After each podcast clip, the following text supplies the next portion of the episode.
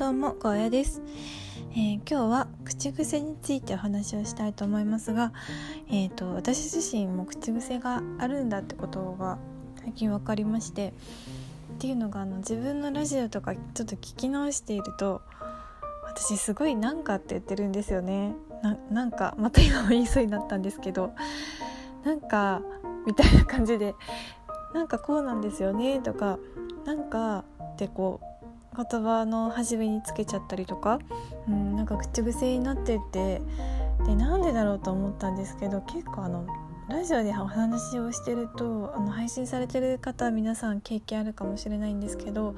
あの、ま、間が怖くて間を埋めるためになんかこう考えてるなんかってまた言いましたね。考えてる時になんかこうつなぎもうなんかって何回言ってるんですかね。ちょっと頑張って直したいんですけどつなぎ言葉として口癖を入れちゃうっていう傾向が私はあるなっていうのが、うん、発見だったんですけど、うん、他の人のラジオとか聞いててもあのありますねやっぱり。なんかいい意味で癖だったりとかもすると思うんですけど代表して言えば私あの木村拓哉さんが大好きであのずっと長いことラジオをされてるんですけどもうあの木村さんはもう割とっていう口癖がもうめちゃくちゃ多いんですよ もう割と僕はとかもう割とあれですよねとかもう割とをめちゃくちゃ使うんですよね。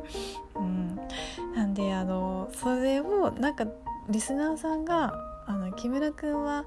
割とってめちゃくちゃ使えますよね口癖ですか？みたいななんかメッセージを送ったらなんかご本人全然気づいてなくてあ言われれば言ってるかもぐらいな感じだったんですよね。で私もなんかはあのこのラジオ配信を始めるまで全然気づかなかったですしなんか自分が何かっていうのを使ってるっていう自覚もなかったです。なんでなんか人の配信ばっかりなんか聞くのもねもちろんいいんですけど見直すってこともすごい必要だなって思いました。猫が鳴いてます。すいません。でちょっと付随してなんですけどあの周平さんっていうあのラジオ配信だったりいろいろされてる方私すごく尊敬をしていてその方のラジオであのコラボで博多の幸あり子さんっていうフリーアナウンサーをされてる方とのコラボだったんですけど、あのアナウンサーの方がなんかこうよく合間とかで「というわけでなんとかということでみたいなこう間を空けないようにするつなぎ言葉っていうのを、まあ、あえて作らず間を作ることによってあの聞いてる相手の関心を寄せるみたいなことを話されててああなるほどなと思ったんですよね。